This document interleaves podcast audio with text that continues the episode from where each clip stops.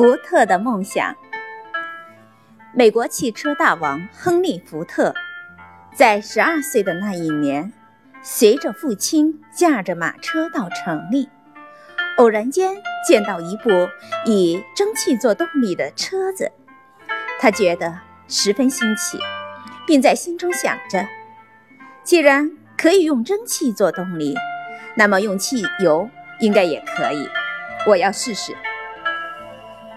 虽然这是个遥不可及的梦想，但是从那时候起，他便为自己立下了十年内完成一辆以汽油做动力的车子的目标。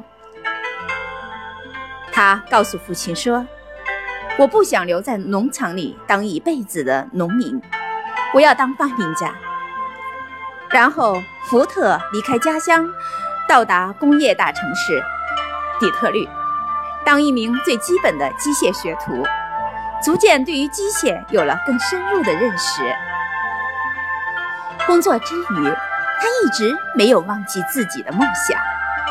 每天劳累的从工厂下班后，仍然孜孜不倦地从事他的研发工作。二十九岁那年，他终于成功了。在试车大会上，有记者问他：“你成功的要诀是什么？”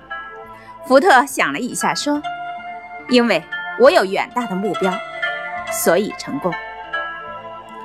成功需要及早设定目标，更需要努力去实现。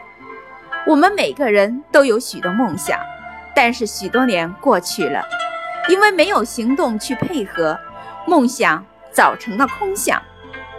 福特不只有梦想，更有行动，并且持续了十七年，所以。”他成功了，让我们用行动去完成我们的梦想吧。